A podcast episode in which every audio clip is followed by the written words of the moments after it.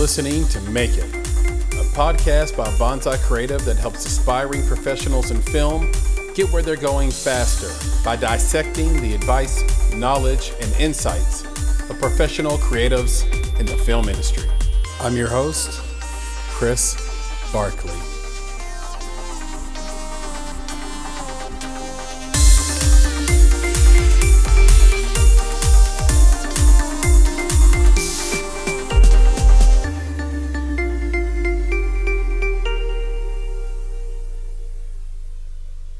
What's going on, everyone? My name is Chris Green. I am a actor slash filmmaker, uh, most notably known for my roles in Atlanta, the television series, um, Queen of the South, and the uh, the powerful films Birth of a Nation and Loving. And you can catch me in the Conjuring um, sequel, Conjuring Three, that'll be releasing hopefully later this year uh, depending on what's going on, obviously, with our current situation with COVID. And I'm also in the midst of creating um, a couple of uh, treatments or, or pilots that are going to be shopped out for some digital series that I've done in the past, and people have interest in making them full series. So, yeah, that's me. Chris Green, welcome back to the Make It podcast. Hey, hey. Absolutely. Thank you guys for having me, man. I hope you're all doing well and under the circumstances, obviously. Yeah, one hundred percent. And um, we we did uh, bring you back for a special reason. Um, with everything that's going on um, with the Black Lives Matter uh, protests, uh, we spent three months inside, four months inside due to COVID. Um, I thought you would be the perfect guest to come on and chop it up with us about um, what this all means, where you expect it to go, and what you want the outcomes to be. So uh, I really appreciate you, you hopping on um, uh, the call and, and, hopping on a conversation with with uh, the Make It team. So yeah, welcome back. Yeah, absolutely. Of course, of course. Thank you. Yeah, and, and, the first conversation we had, I'd sort of gotten a hint of of this um, this fire inside you, um, this this activism uh, inside you, sort of towards the end of our conversation, and, and, everyone sort of responded to that really, really well. And um, at that point, I really started paying attention really closely to your life outside of film, and um, I'm curious when did when did you decide to just be more uh, vocal politically? Um, well, I don't honestly. I, I don't really consider myself political. Like as far as like you know traditional politics, Democrat, Independent, you know, Republican, blah blah blah. Um, I've never really. I mean, I follow it obviously to educate myself, but I'm, I do not get into those conversations because it's it's like getting into religion conversations about religion. Uh, you know, the, these these politics and religion from honestly their inceptions in this country have, or even you can as far as religion, obviously you can go even further back, have started wars. Like people have literally gone to war over religion, gone to war over politics. So you know, it, I don't understand why out of all the things we could be fighting over you know what you know your beliefs are in regards to a higher power or you know what side of the fence you stand on as far as how the country should be run uh, causes such a stink but as far as me being outspoken, I, I think I, I, you know, I was one of these guys who, you know, I've always had to learn how to play the crowd. Um, everyone knows I'm a, I'm a fan of, of Will Smith as an actor and as a human being.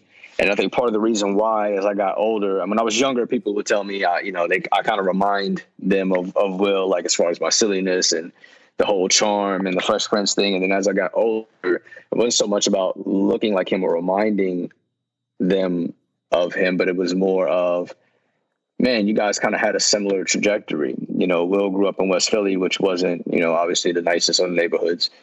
And then, you know, he essentially made it to, to Hollywood, which is a totally different element. You know, people don't realize Will was also highly intelligent. I mean, this man could have went to MIT. Right. And um, you know, he but he chose he chose to do the rap thing because that's also something he was obviously skilled at. And with me, you know, it was, you know, I growing up in New York, you know, growing up in, in Mount Vernon, which wasn't so bad, but then moving to Yonkers, which, you know, in the in late eighties, early nineties, you know, there's a lot of tension between blacks and, and Latinos, and then obviously you had the, you know, uh, you know, whites coming in, and it's not so much as blatant as it is now, but it was still low, low key subliminal racism. Um, and uh, you know, my parents were split up. You know, obviously, I, I didn't have any problems being with either one of them, but you know, where we grew, where I grew up in Yonkers wasn't necessarily like what people consider, you know, rough, rough quote unquote. I mean, no, there wasn't dope dealers on the corner every every weekend, but it was definitely stabbings and shootings and all that popping off because we were definitely in the projects. But um, you know, I I had to learn how to navigate that. My mom's got tired of it, and you know, it was like, "Yo, we're going to North Carolina where it's safer, safer."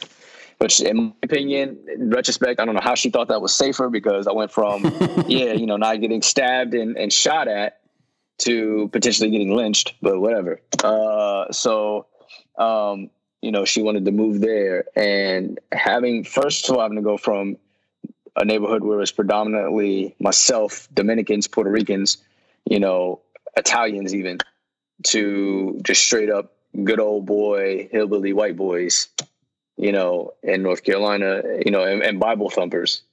Uh, you know, that was a big transition. Then it was, oh, you're that Yankee boy, you know, mm-hmm. coming from New York to the South.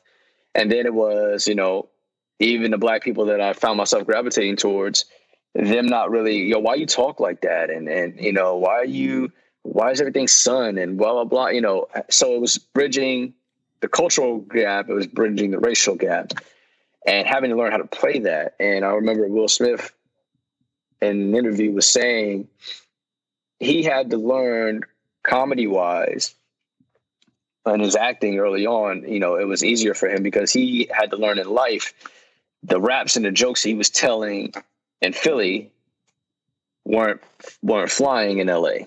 You know, weren't flying, you know, when he was doing Fresh Prince and around those people. And then when he would go back to Philly, those jokes he had to learn to tell in LA weren't flying in Philly.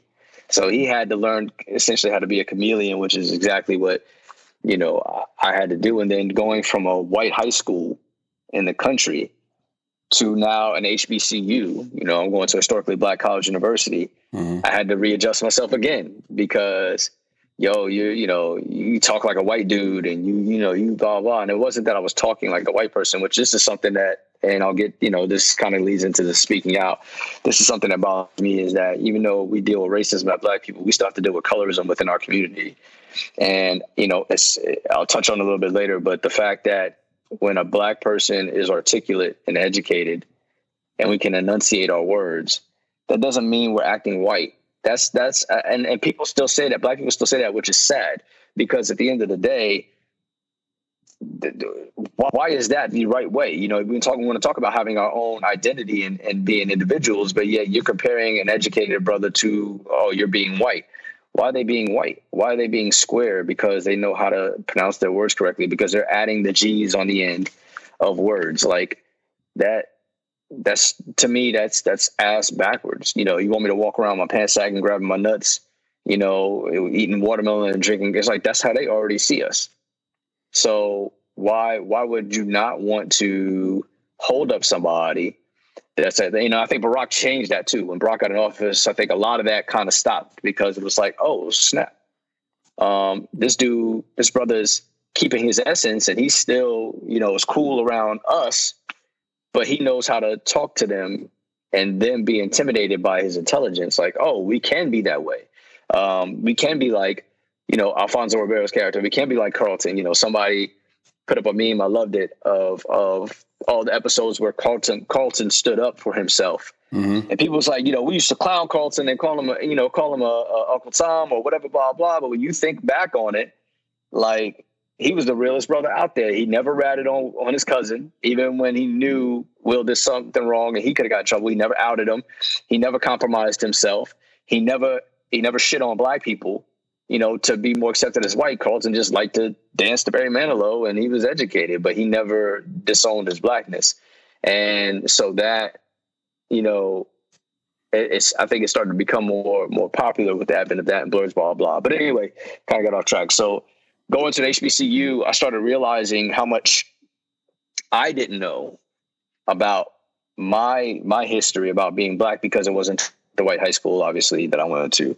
Um, and then even the studies that I was getting at an HBCU, we still were very limited to the access that we were getting. And then once I started working on Birth of a Nation, and this is a shout out to, uh, you know, Nate Parker, you know, who's who's got a bad stain on his on his record, unfortunately. But you know, that's that's how they do. You do something impactful, they want to tear you down. Um, and and you know, at the end of the day, whether you think he's guilty or innocent, all that's irrelevant. You know, you you the point is you you you don't sabotage the artwork.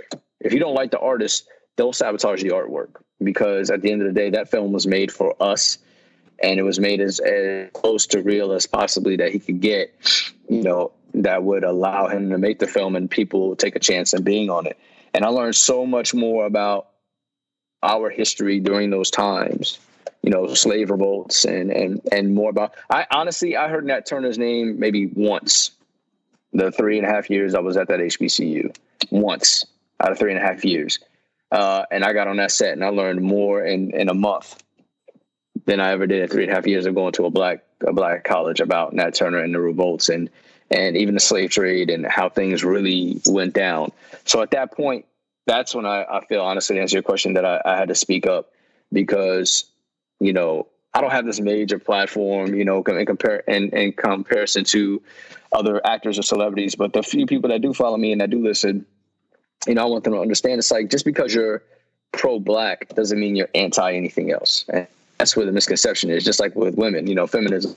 You know, it's like because you're pro women does not mean you're anti man. You have those extremists out there, just like you have those extremists that are for black people, but they don't speak for everybody. All we're basically doing is telling you to understand, you know, um, understand where we are coming from. Understand, hey, our history is getting scrubbed from history books or it's being retold to where we weren't called slaves we were volunteers.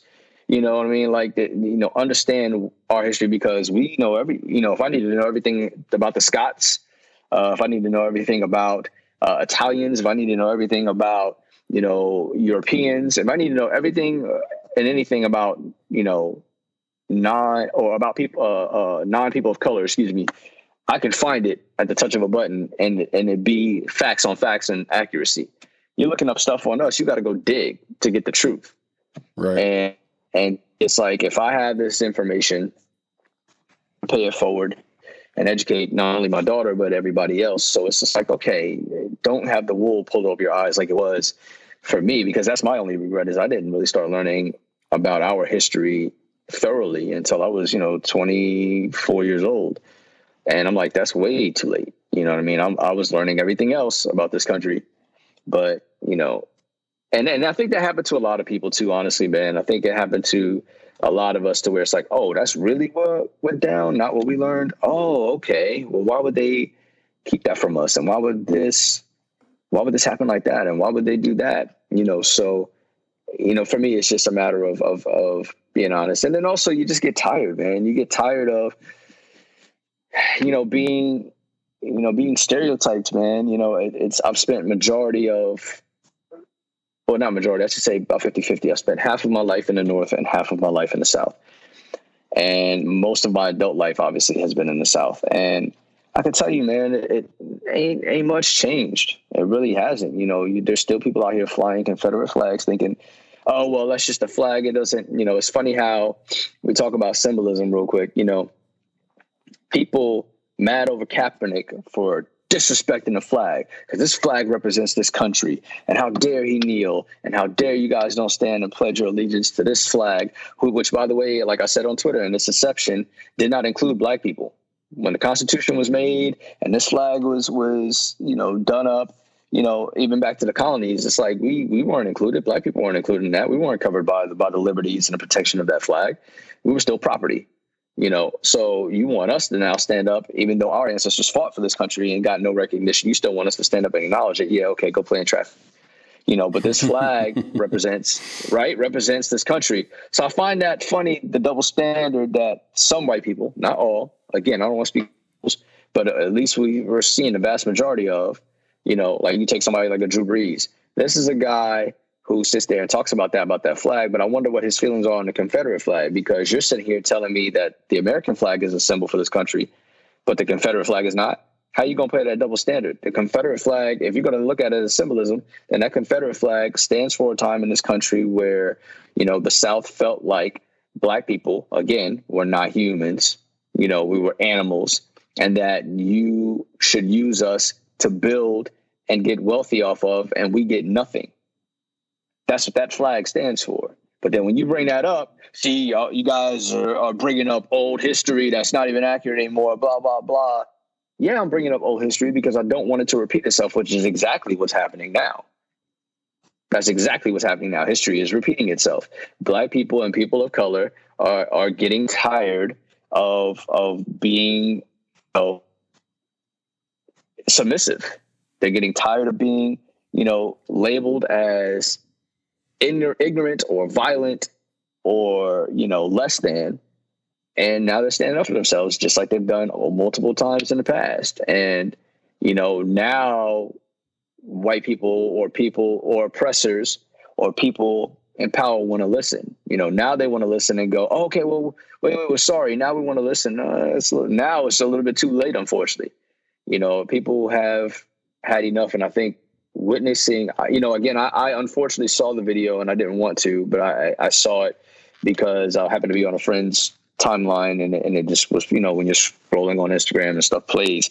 And I wasn't, you know, I wasn't really focusing until, you know, I realized what I was watching. And, uh, you're talking about the George it, Floyd video, correct? George Floyd. Yeah. The killing. Yeah. And, and what, to me, watching that, and not to say that Trayvon, Eric Brown, Philando Castile, Sandra Bland, you know, Breonna Taylor, like all these people, not to say that their killings or videos of their killings or images or whatever were not as impactful. I'm not saying that at all. Let me be clear. But I think the difference with George is when you have a man, you know, I'm almost 40, you know, you have a man in our demographic, our age or older, lying on the ground calling for his mother who is gone that you can't shake that. You know you have a grown man and, and it's, it's actually upsetting me now and making me angry but you have a grown man on the ground calling for his mother like he is a child. Is that fearful of his life? I think when people saw that that was the breaking point. It was like all right we're, we're sick of this shit. Um, now now we got a problem. Like we've had a problem but now it's like okay you enough is enough. You guys are watching this and condoning this and you're condoning it by not arresting this man and putting him on trial immediately which i think should be for the death penalty. This this this chauvin asshole you're you know you, you're saying that it's okay and it takes an up outroar uh, uh uproar and outrage and us going out in the streets protesting this man's name for you to go, oh, maybe we should arrest these officers. He blatantly, blatantly had every intent of killing this man. And you could see it in his face in the video. This wasn't accidental. This was intentional. Well, he almost and, seemed and people, he almost you know, seemed casual. He almost seemed right, hundred percent. It was orgasmic in yeah. my in my opinion. Yeah, it was like he was getting off on that shit, man. In my opinion, looking at the video, I mean, when you look up at the camera he looked directly into the camera of the guy that was filming and just looked at him like, yeah, I'm doing this. And it's like, yo, you mentally are, uh, are not right. And I don't mean, oh, he was mentally disturbed. We should put him in a psych. No, you're mentally fucked in the head as far as I'm okay with doing this to people. Like you, you were, this was a learned behavior. You were taught this either by your parents or by being in that police department. Somewhere along the way, you were taught that this was okay. And you stuck by that ideology and that became part of your morals. And I think the justice system is completely broken. If I had it my way, it's like, okay, you guys want to go back to, you know, you want to go back in time, you know, back to the 1800s, you know, and, and, and, you know, slavery and all that, even before the 1800s, you want to go back and, oh, black people didn't, you know, weren't this and weren't that. Okay, fine. You want to take it back to history. I think we should go back into the Wild West all right, you know, forget that. We settle stuff the old fashioned way. You know, we're gonna have a duel. And and cats like Chauvin, you know, it's like, oh, okay, or do you wanna you wanna kill black people? All right, cool. I'm gonna have your ass go lock in a room with Mike Tyson for about ten minutes. Let's see how you fare. You know, and that's that's what I think it should. It really, that's what I think it should go back to. I think it should be that thing of okay, these guys think you know you, you're a tough guy behind the badge. Okay, cool. Take that badge off and go down to Watts South Central or go to Brooklyn. You know, well, Brooklyn's kind of gentrified. You know, take your ass to certain parts of Brooklyn. You know, Queens, take your ass over to where I grew up. You know, uh, in, in Yonkers now or Mount Vernon, or take your ass over to Atlanta. You know, these areas where there's a high concentration of Black people. Take your ass over there and pop that oh nigger nigger nigger and pop all that shit without that badge and let's see what happens. Right. You know, because it's going to be a totally different narrative. And, and, you know, I don't, I don't want to. And by the way, thank you so much for that. That was so much to dig into and um, and, and, passionate, of course. Uh, and I'll, I will get to uh, your response, but but what I saw is because um, I don't want to make any excuses for the officer.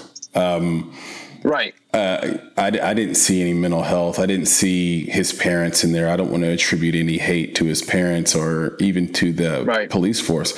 What I saw was someone and it's a very kind of familiar glance. It's the glance of, I have no concern of getting in trouble here to the to right. the point that I don't realize that I'm even there's nothing happening here except that I'm arresting a person that has no value to me and no value to the community through my lens. And therefore and this is why he can look up at the video like you said because the person video and he's like, "Oh, that person's ultimately on my side because I'm I'm cleaning the streets of of someone who I don't value and they probably don't value mm-hmm. either." And that comes from doing this over and over and over again with not this bad of a result and facing no consequence from the community or from his own police department. And then I think when you look at right. this happening across the nation, it was like there was like kindling with gasoline on it, just waiting for the next spark, because the uh, times this happened in the past, you know, the police had not been brought to justice. It just literally runs right. at 5 p.m. on a Friday as a news headline that blah blah blah officer will not be charged in the murder of. Right. And you're like, whoa.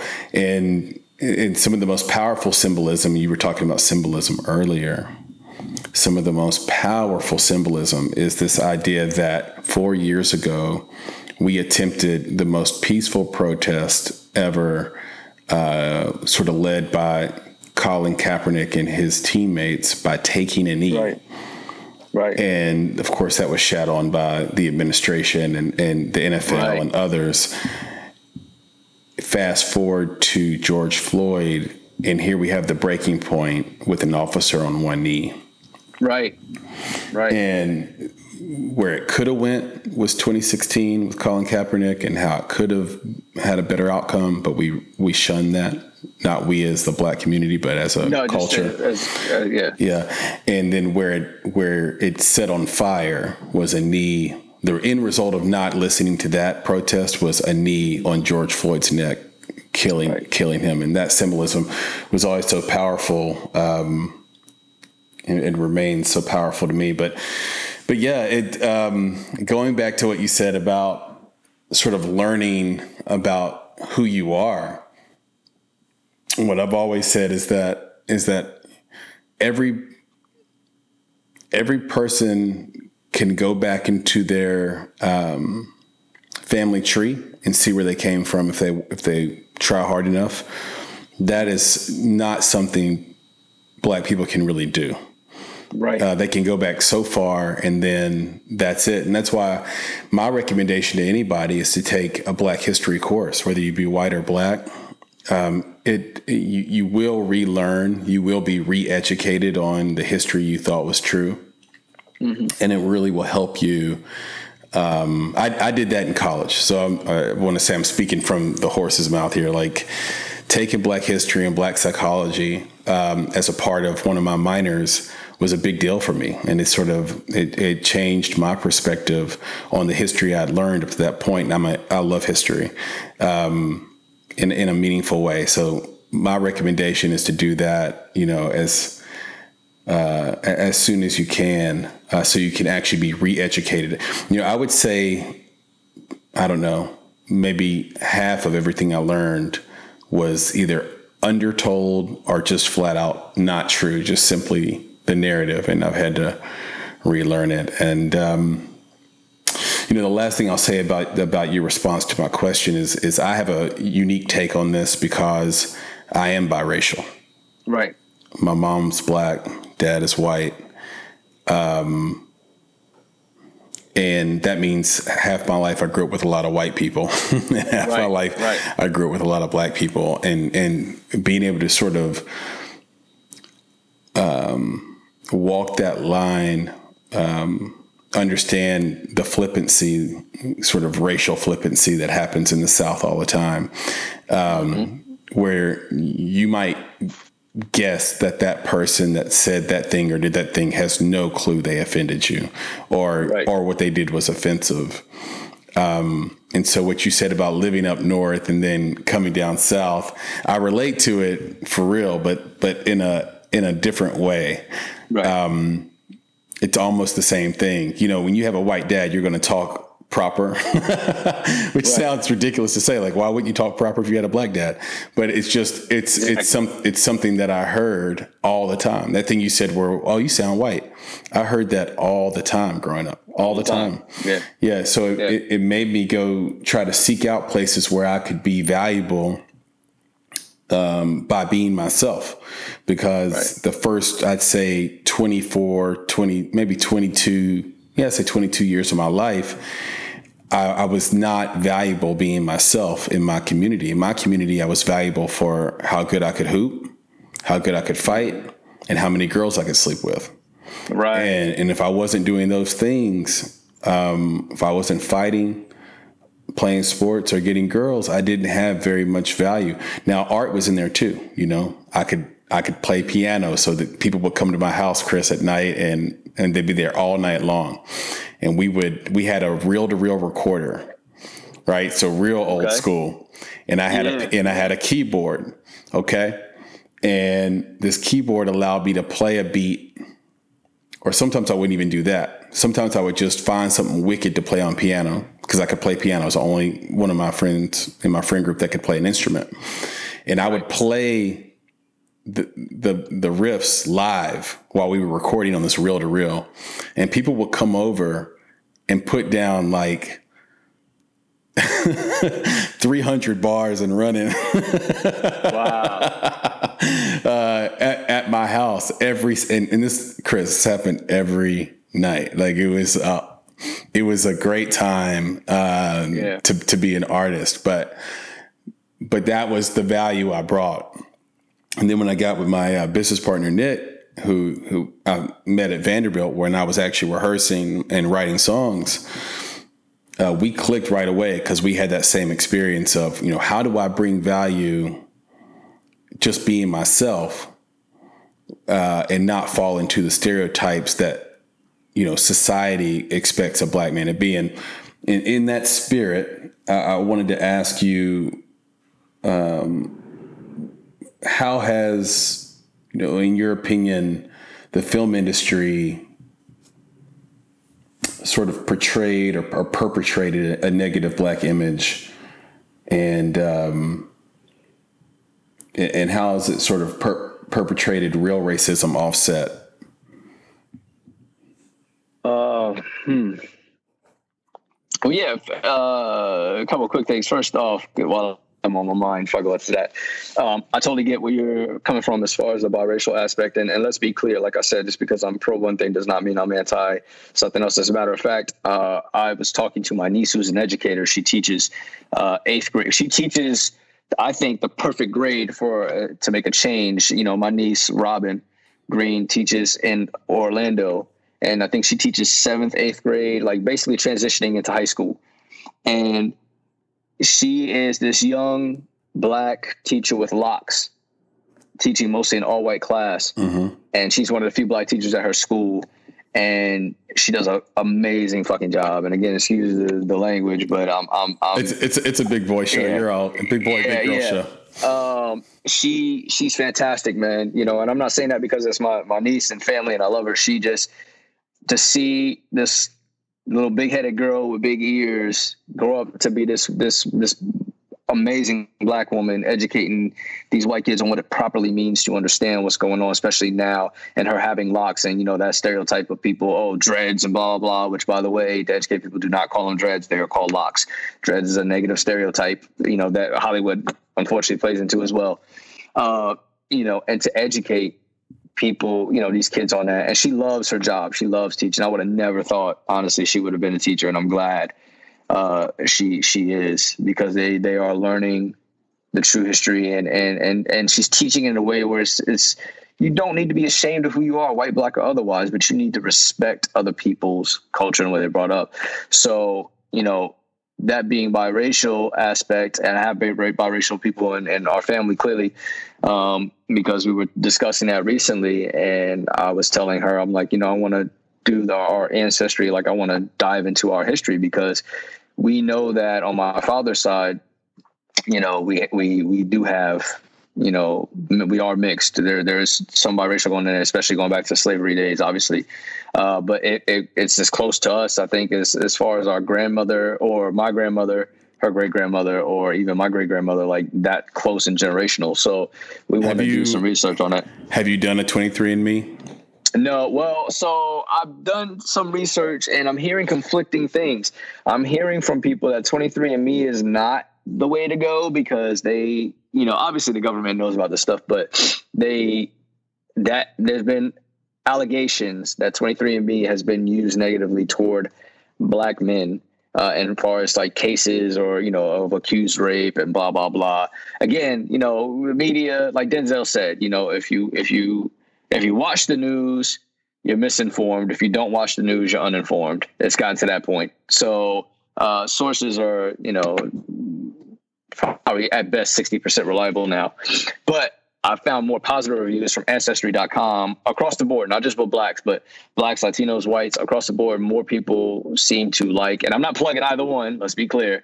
Just from my research, uh, more people seem to like Ancestry.com. They say they do a better job as far as going far back and being detailed with the research and not just telling you, oh, you're from this tribe or you're from here. And there you go. Like Ancestry apparently uh, tries to give you go to this specific particular city and look up these people and blah blah blah. So I don't know. I'm still doing the research on it. I just want to. I want to. Whoever I use, I want to use somebody that's going to be effective enough to tell me if I. Hey, you're from you know, your family actually is only from, you know, West Africa opposed to South or wherever, you know, if I go over somewhere, you know, and and I want to be able to go to a village or whatever and try to see if I can find, you know, something because I don't want to just go, oh, you're part black, you're part yeah. white, you're part like I don't know. I want to get more in depth than that.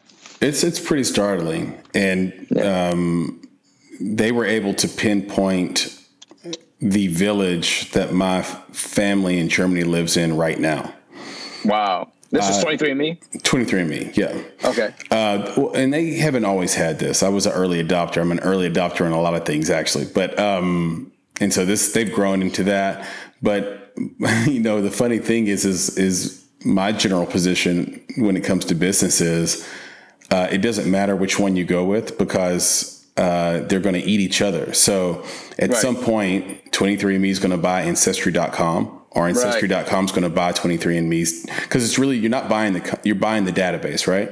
So right, right. at one point, one of these are going to own the database, and their powers are going to be combined. So, uh, all in good time, Chris. All in good time. Right, but, right, right. But yeah, I'm not, I'm not, I'm not, I'm not rushing. Like I said, I, I, don't make rush decisions when it comes to something like that. So, you know, I'm, you know, that's why you do your research as best you can. I mean, the internet, even though that's the thing about the internet, it's 50% reliable and 50% unreliable. So hopefully, you you you find the right the right percentage to be on. But um, that's a whole nother yeah. podcast, just trying right, to right, right, understand how to pick your sources for and, and, trusted sources for for how to get information. Um, right. But but regarding, and I guess I asked you the question, Chris, because. Um, the the documentary on series on Netflix 13th has come out and um, yeah. you mentioned Birth of a Nation and being in that right. and how much you learned from being on that but that's a I'm so glad that film got made because the original Birth of a Nation was really right.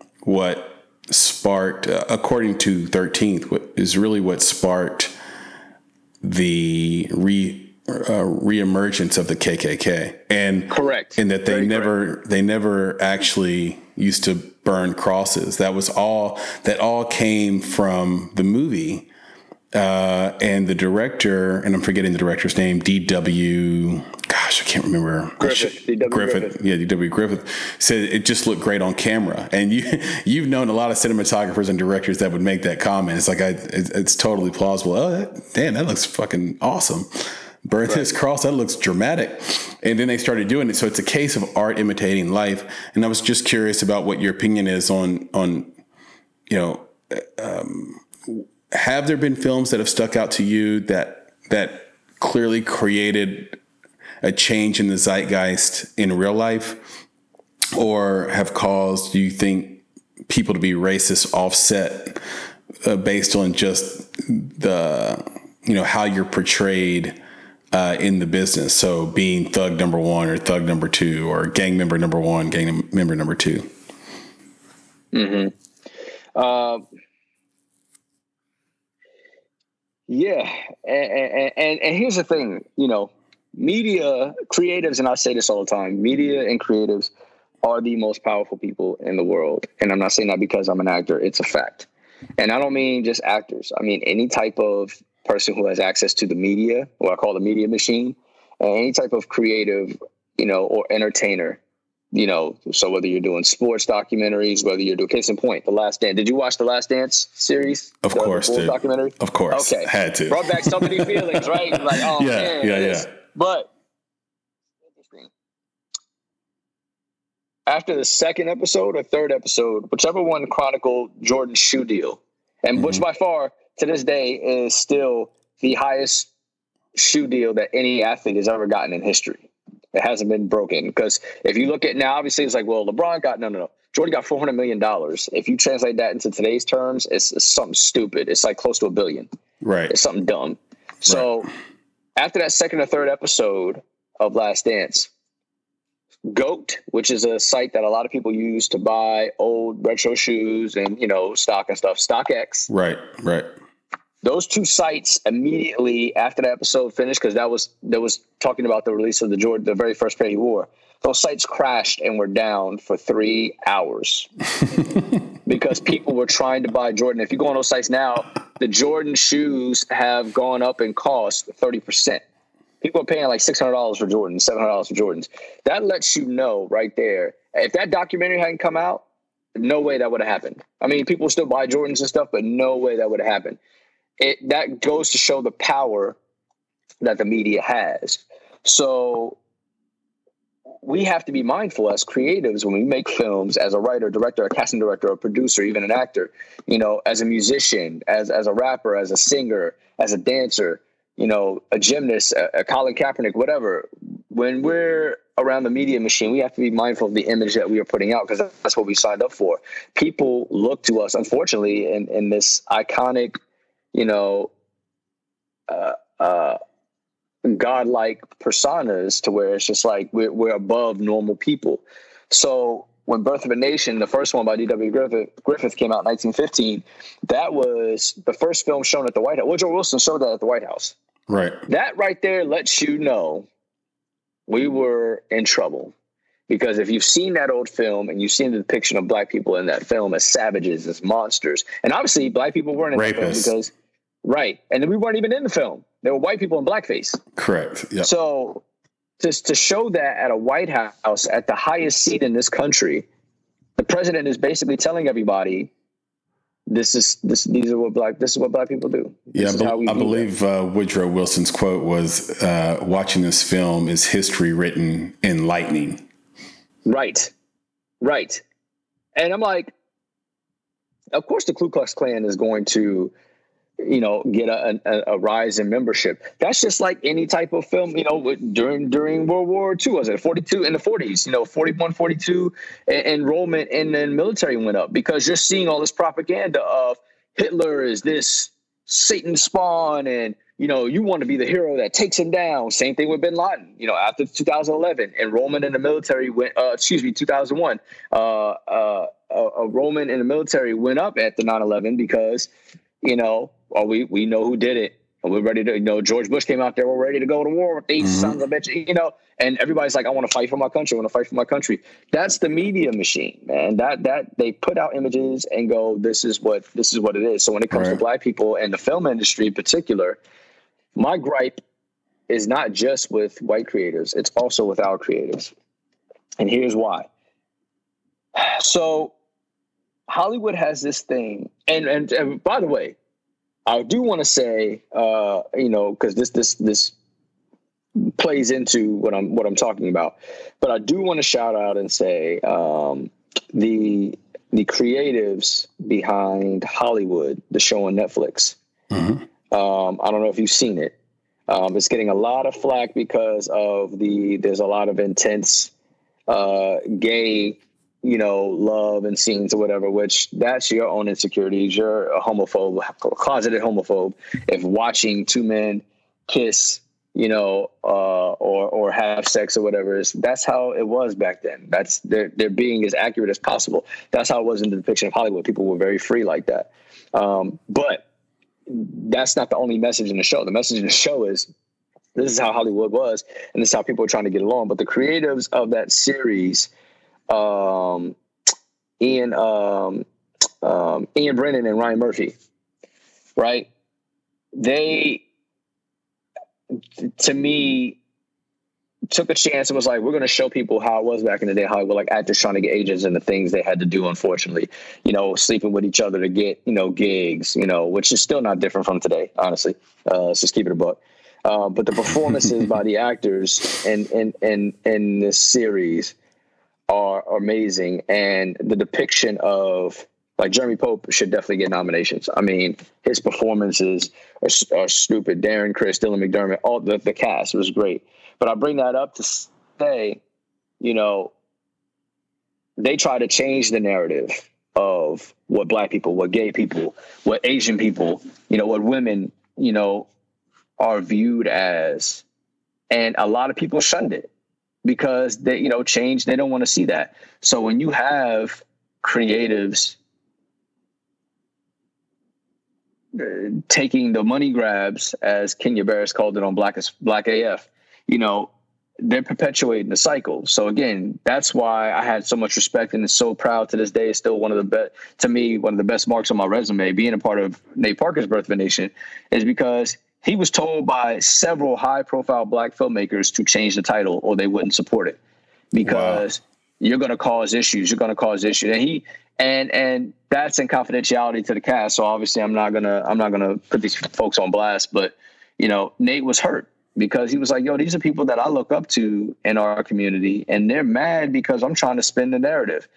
Um, when people say birth of a nation, Nate's, Nate's whole goal was when people say birth of a nation, I want them to forget that the 1950 film existed. That's my goal. Because he's like, they told their story of how black people are. I'm telling my story of how, you know, the birth of our nation. You're talking about the birth of your nation. The birth of our nation started way before that. And he's like, you know, the birth of their nation in his mind was the birth of the Ku Klux Klan nation, where the birth of our nation was the uprising of black people understanding their power. And and yes, it's about Nat Turner. And unfortunately, the revolt causing him kill, you know, him and other slaves uprising, killing men, women, and children. No, killing in any form is not right. I don't care if you're black, white, purple. I don't give a damn who you are. Killing unnecessarily is not right. You know, uh, killing in defense, that's different. You're defending yourself. That's mm-hmm. why there's, you know, supposed to be different laws for that. But I think when the media um, comes out and says black films don't do well overseas unless you know, with the black lead and love interest. That doesn't work. We have to see him being a thug and selling the drugs and and the flashy cars and the gold fronts and all that. It's like, yo, who are you? What neighborhoods are you in? Because that's not that's not how black people. And the thing about it is, when you see th- those are the stereotypical drug dealers, yeah, but that makes up a small part of our population. It's like they, we either, like you said, wow, they're shooting jump shots. Those are the films we're in. We're drug dealers.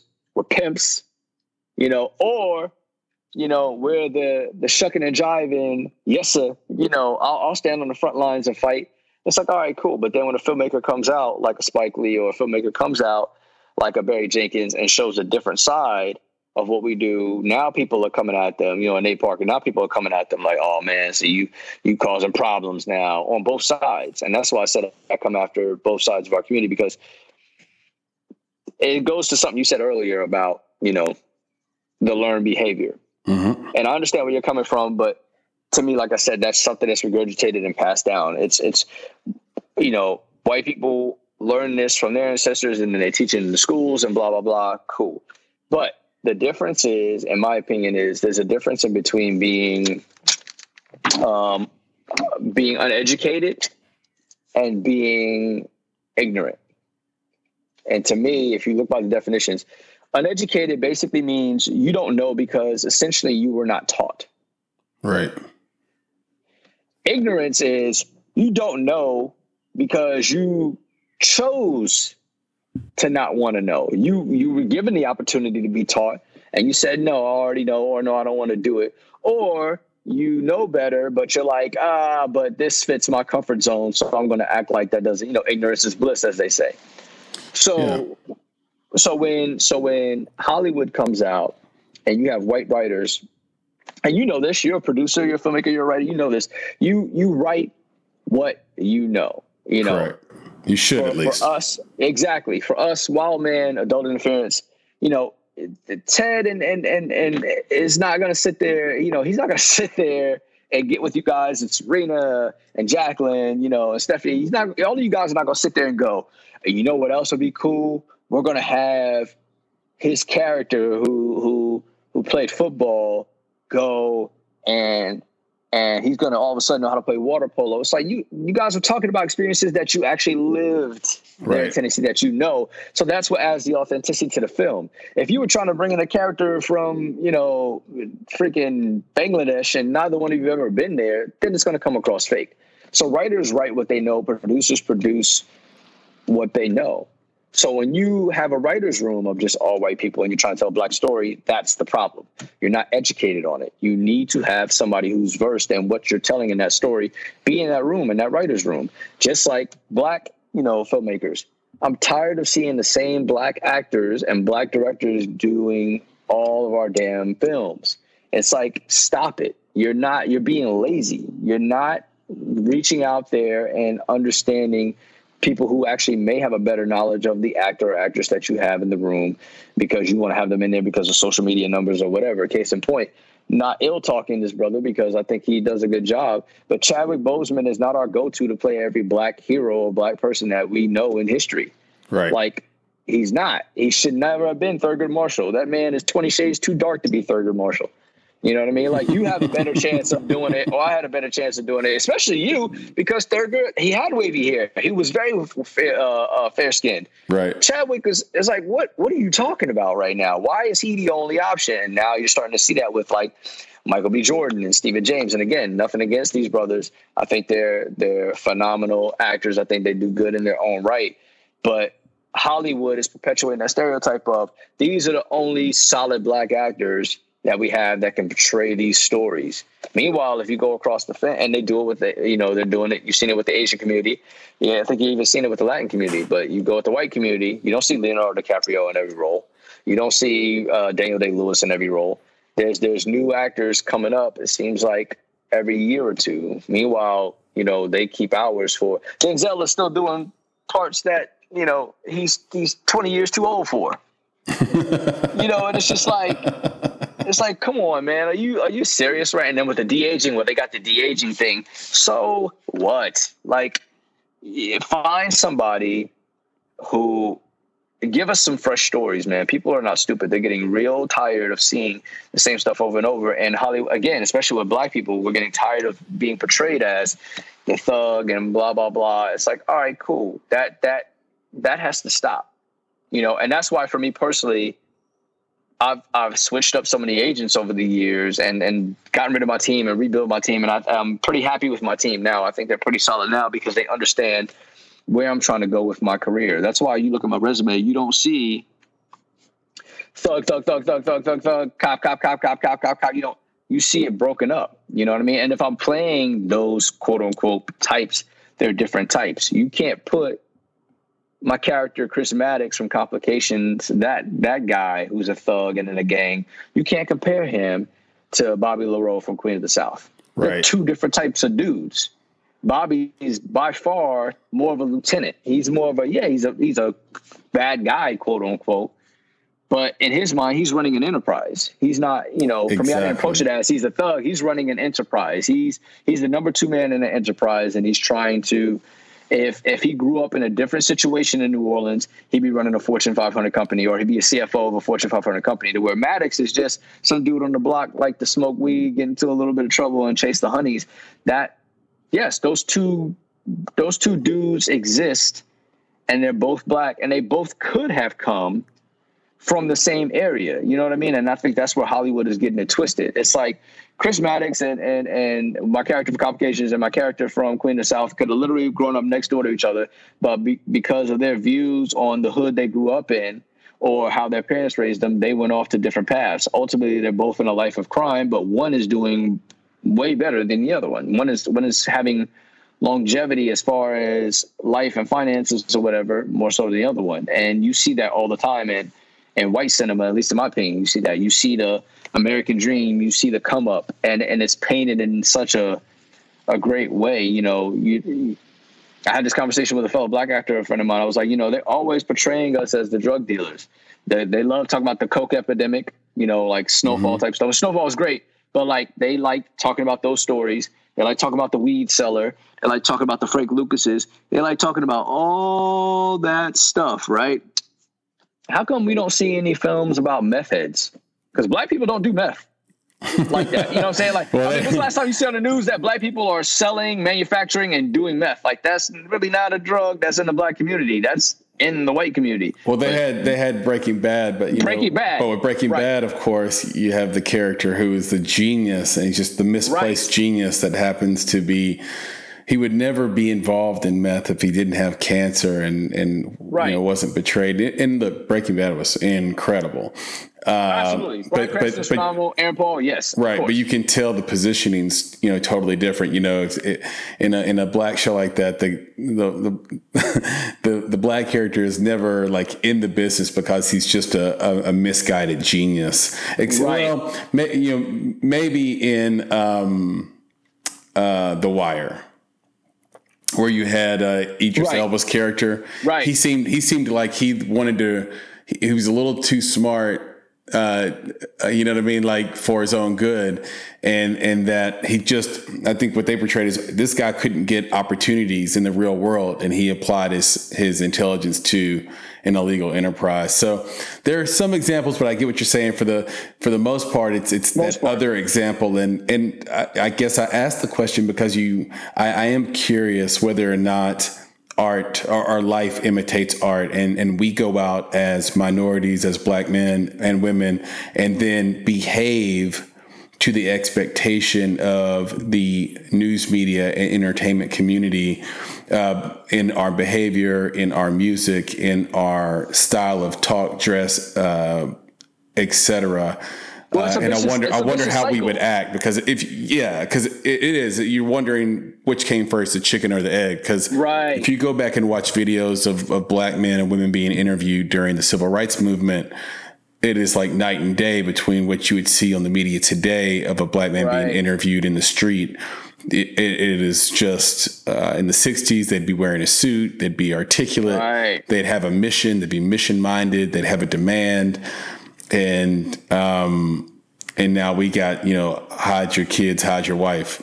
Um, right. you right. know what I mean? And that's, and totally that's, different. And that's the unfortunate thing, you know, it's, it's, you know, the, again, that goes back to the media machine, you know, back, back then, we or like Killer Mike said, Killer Mike did a, a, a very emotional thing with him, Erika Shields, uh, Mayor Bottoms, I saw uh, that. Shields police chief in Atlanta. Yeah, and him and T.I., and he was very, you know, very emotional, and you know, and he said we gotta, you know, we gotta strategize, we gotta organize, you know, we we got we gotta we gotta plan these things out. You know what I mean? And and we gotta we got to do it together. And that was the thing in the in the '60s. You can say what you want about Martin Luther King and Malcolm X, but these these cats, you know, even even um you know, uh, you know, uh, Black Panthers. You know, when it comes with um, with um, Hammond and um, uh, it's, it's, uh, it's, it's drawing a blank right now. Um, brother that was that was that was murdered. Obviously, damn, I can't believe I'm you know having a brain fart right now. That's crazy. Um, you know, but these brothers, uh, these brothers got together and with the community and said, check this out. Here's uh, here's how we're going about uh, uh, Huey Newton. Damn, I'm sitting here thinking, I'm like, yeah, yeah, yeah. killing my brain right now. Yeah. Um, these brothers got together and organized and sat there and said, okay, check this out. Here's what we're going to do. We are going to get together and we are going to uh, approach the plan of attack like this. And everybody needs to be on one accord. So if we're marching to Selma, you know, Dr. King's like everybody needs to be dressed accordingly. If we're marching you know, if we're doing a Black Panther thing, everybody all black, berets, militant, just like they have their military. We need to have our military. Like these are things that we don't have anymore. It's now you get on Instagram, meet me here, and everybody comes looking all different, and and then they go from there. There's no there's no organization. Nobody's on one accord. You know, it's it's organized chaos, if you will. Mm-hmm. So that's where you have the you know Haji kids, and that's the thing about the media machine the media machine is now going to go out and go, okay, we're not going to find the educated black person to interview. Let's oh, this girl over here with a with a boobs out and and you know half her hair done. Let's go ask her. Mm-hmm. And then that's what you see on the news. Who again, and and not all the time. I will say that I've seen it a little bit more now, but only because there's more of those ignorant, racist white folks coming out now you're starting to see the same on the white side. They're interviewing, you know, the meth head who's missing teeth, or the the the trailer girl, you know, that that, that identifies the stereotype of the trailer park. You know, she's coming out and yeah, y'all, all these black folks out here, you know, like now they're you're seeing it on both sides, mm-hmm. and and to me, it's not a good look either way because if you're somebody outside of this country, you're like, yo, Americans are stupid, you know, because yeah. it's that's what what you're what you're seeing, and and again, I think that cycle comes back to, in particular to us, the cycle comes back to all right, when it comes to our entertainment, we're tired of seeing them portray us a certain way. We're tired of our music portraying us a certain way. So now it becomes a thing of if you're tired of that, then make a different song. And then we need to support it. That's the other thing. It comes from both sides. Black people need to support it. You right. need to not, you know, when you're supporting and then everybody's about this cancel culture. Stop that BS. I hate I hate that cancel culture. It's so dumb. You know, you're mm-hmm. listening to this guy's song talk about bitch this, hoe that, you know, I'll slap your mama, blah, blah, blah. And then when somebody comes out with a song of like uplift our black women, oh, that's whack. That whack bars. That's not it. Okay, well then if that's not going to make any money, that artist can't afford to put their stuff out anymore. So now all you're going to have is the influx of the negativity and and whatever. And it's like, yes, you know, people are going to emulate what they think is cool based on the media machine. I mean, that's that's been proven time and time again. If it were cool to be a Carlton Banks, you would see a lot more brothers running around and Brooks brothers with cardigans and sweaters tied around their neck and, and khaki shorts and loafers. But nah, that's not that's not the good look. You know what I mean? Yeah, so, and and you, you might remember that that we got our start through um, being close to the Gregory family and Dick Gregory, brother Dick Gregory, and um, first black comedian on a, on a white stage. And um, you just wouldn't have Richard Pryor or Paul Mooney or Dave Chappelle or Eddie Murphy without Dick Gregory. And uh, he used to say, he used to say, I might, I might get 30, 40 people in a room when I'm speaking, but but if that if I were a rapper that was going to call you a bunch of bitches and one, hoes. One second, I don't know if you can hear this. Hold on yeah. one second. okay, hold on. I'm hearing some protesting.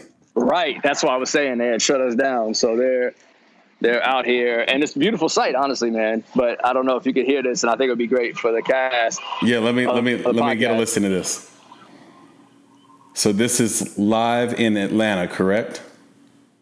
No, I'm in actually Orlando right now. Oh, you're in Orlando. Okay, because so my family's down here. My daughter's there, so got it. This is a lot. This is Orlando area, yeah. Um, and it's beautiful, man. It's, it's absolutely beautiful.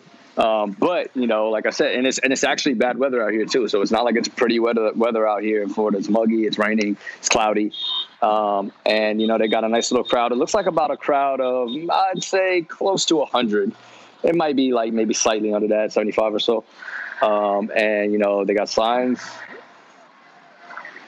Yeah, and they're out here protesting, and it's a nice mixed crowd too, man. It's not just African Americans, man. You got I got men, women in there, black, white. I see a couple of Spanish.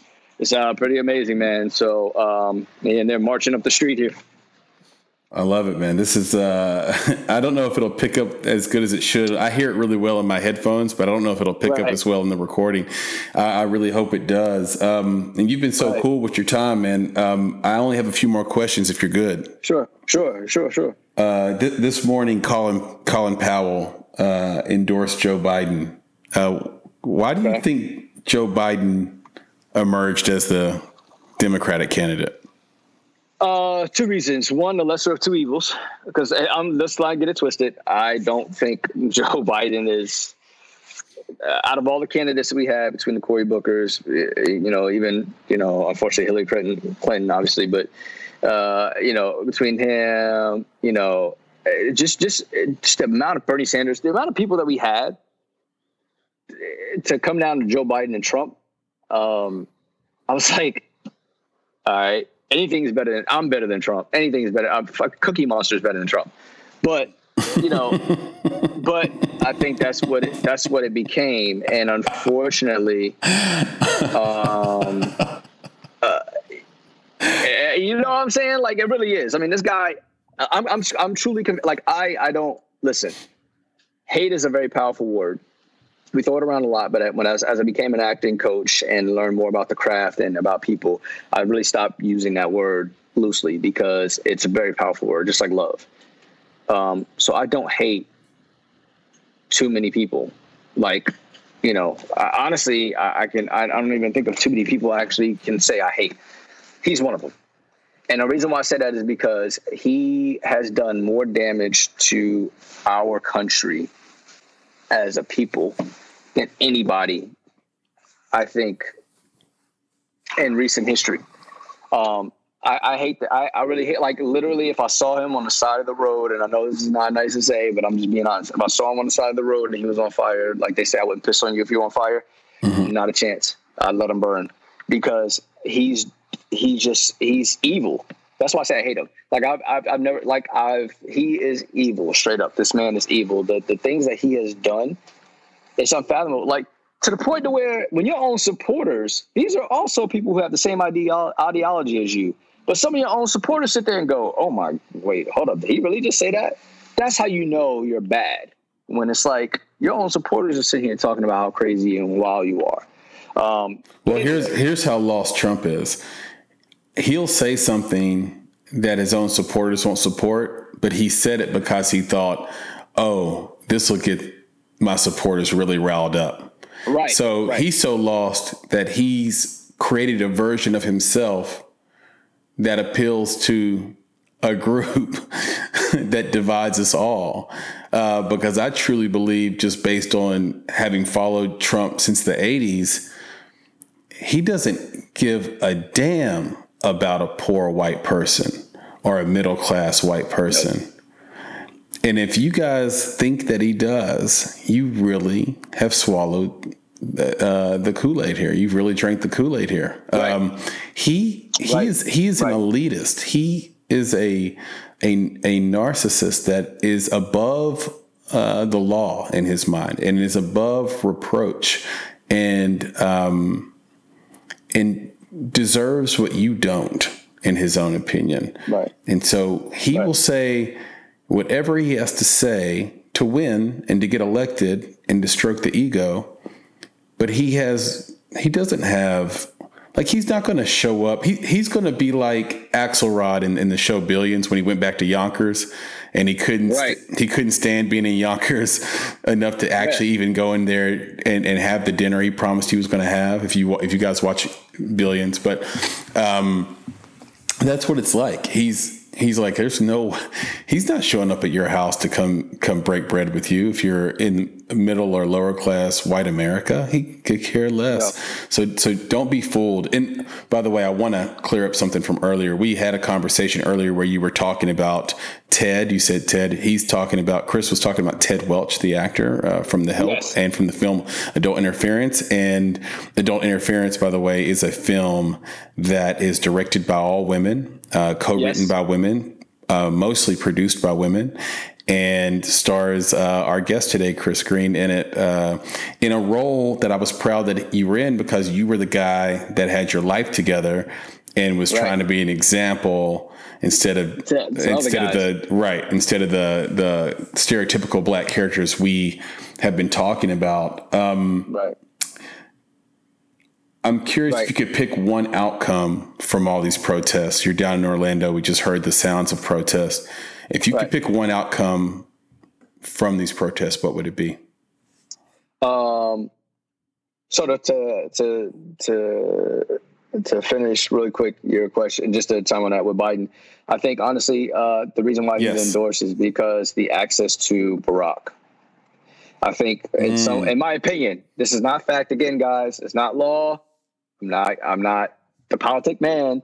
I'm just telling you from what I see, following social media, people who are big on politics, and and and just two and two together. You know, two and two makes four he has access, he has the ear of Barack. And I think people feel like if Biden is in there, Barack in some way, shape, or form is going to be, hey man, you might not want to do that. Hey man, you might not want to do this. Much like Barack had Hillary and Bill, you know, uh, you know, least, you know what I mean? Like, so I think people think, okay, through that, it'll, it'll, it'll obviously be better than Trump, but through that, maybe we'll get some sort of uh, semblance of normality or whatever. So I, I, you know, as far as Colin Powell, so maybe that's what it is. I can't speak for him, but you know, for me looking at it outside looking in, it's like okay, that that makes sense to me. But um, but yeah, I think either case, you know, we we we either going to, you know, start the path of being better or start the path of being a hell of a lot.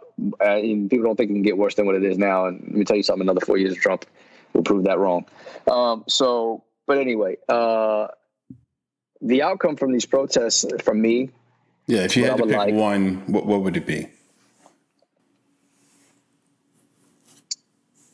People exercising, white people, and and and power, not just all white people, white people and power that are doing the oppressing, whether knowingly or unknowingly, developing really good listening skills.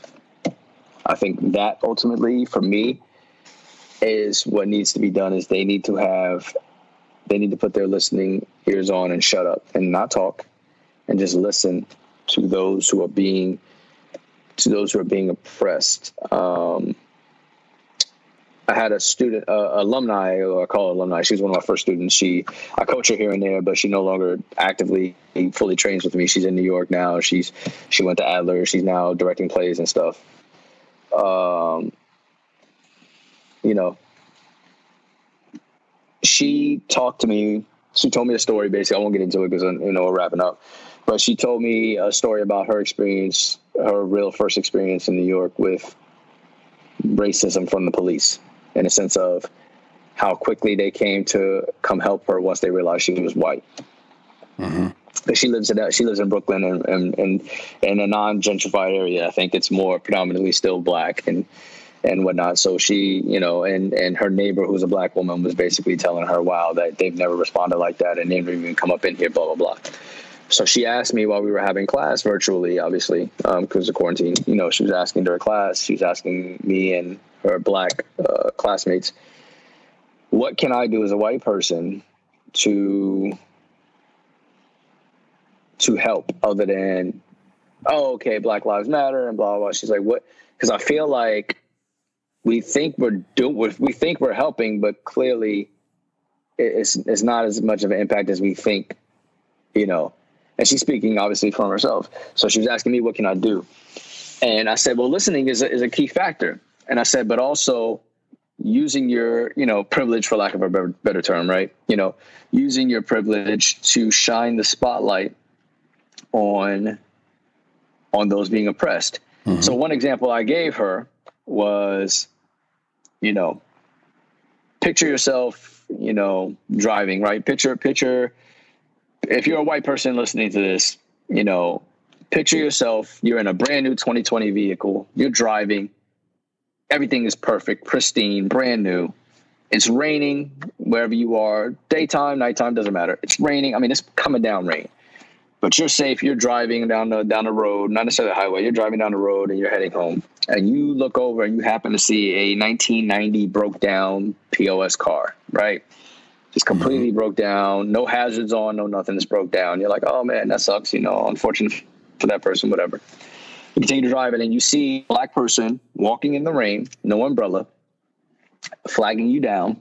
They're drenched. It's cold out.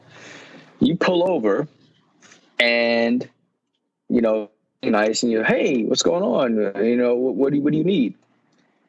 My, and the black person says, my cell phone doesn't work. That's my car that's broken down back there. The next gas station is two miles up from here in this rain.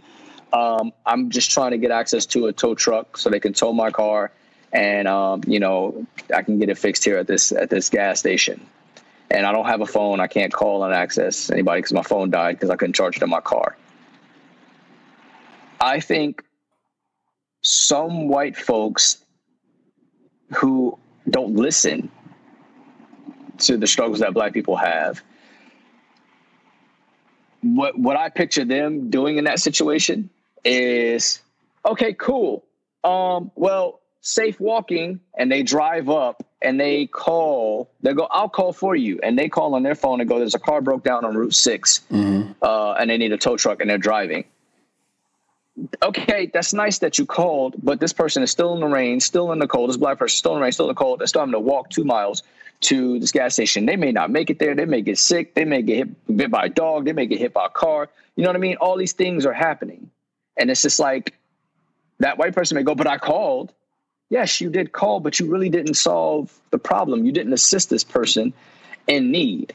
You didn't use your privilege of having this brand new car to say, you know what, why don't you get into my car where we have heat and you can dry off and I can drive you these two miles to this gas station while you use my phone to call and be specific with the tow truck about where your car's broken down, what kind of car it is, what happened to it, and where this gas station is that you will meet them. Right. You understand what I'm saying? It's like that that's when I explained that to her, she goes, Wow. She said, I never I never looked at it that way. And she understand the point that I was making was using her privilege to shine the spotlight on by listening to shine the spotlight on us because what you effectively do is hey everybody i'm standing up shouting and saying black lives matter and black people are struggling. Now that i have your attention as this white person who you want to listen to and respect here's this black person standing next to me that i'm bringing to the stage and giving the microphone. Now that i have your attention you need to listen to them uh, that doesn't happen. You have a lot more people basically saying, I'm a white person fighting for the Black Lives Matter movement because black people are getting beaten, they're getting destroyed. You're listing all the things that we're going through, but it's coming from you as a white person. So it's like it doesn't have the same effect. You know what I mean? It's not going to have the same um, same rawness, same same. It's not going to be as visceral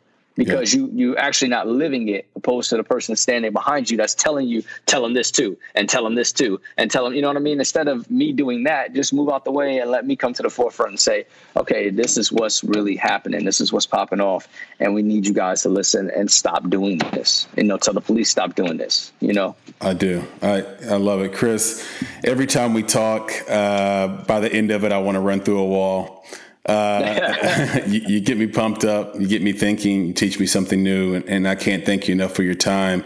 Tell everybody where they can find you on social media and on the internet.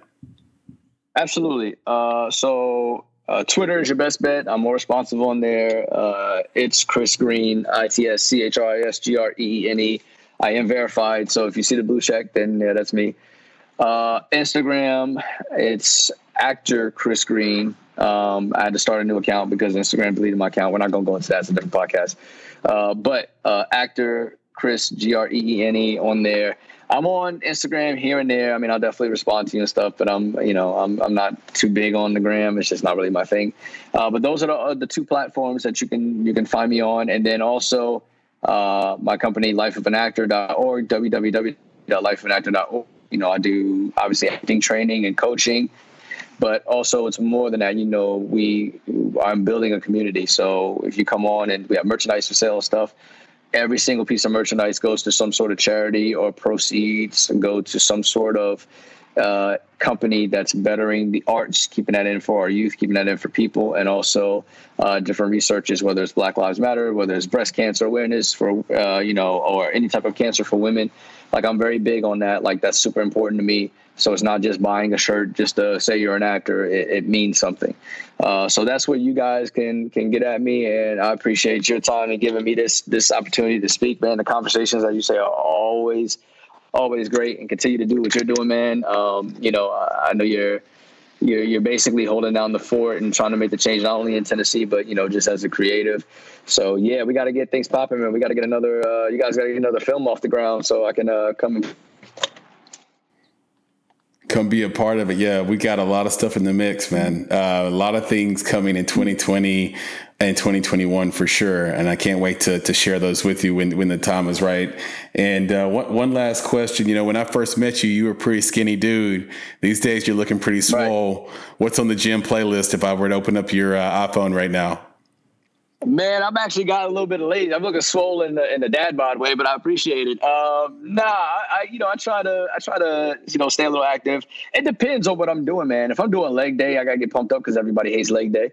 Mm-hmm. So uh, you know I'm getting you know I'm getting that you know a lot of that crunk you know like Lil Jon or I'm getting T.I. Ludacris like some of that stuff music that gets you that gets you crunked up if I'm if I'm doing like upper body, you know, but I'm like I'm not lifting heavy, I'm just kind of pacing myself and doing more toning or any type of thing like that. And I'm definitely going back to New York, man. It's a lot of big, a lot of the J, a lot of um would say anything that's like giving me that vibe, but just pacing myself.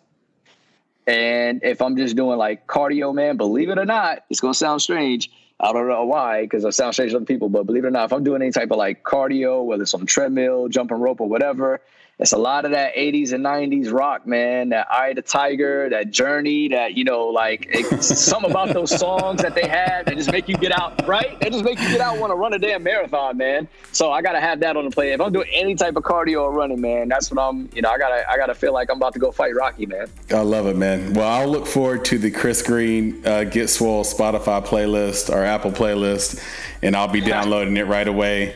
Uh, Chris, okay. it's always a pleasure, man. Absolutely, man. I appreciate your time, brother. Take care of yourself. Be safe, and uh, yeah, we'll talk soon. Likewise, be safe down there in Orlando, and uh, we'll see you soon. Okay. All right. Peace, brother. Yes, sir. You've been listening to the Make It podcast. To find more information about this week's topics, including links to relevant blog posts, projects, and indie creatives, please visit our website at www.bonsai.film. If you haven't already, you can join our podcast community on Apple Podcasts or the podcast app of your choice by searching for Make It Bonsai Creative, and the show will pop right up.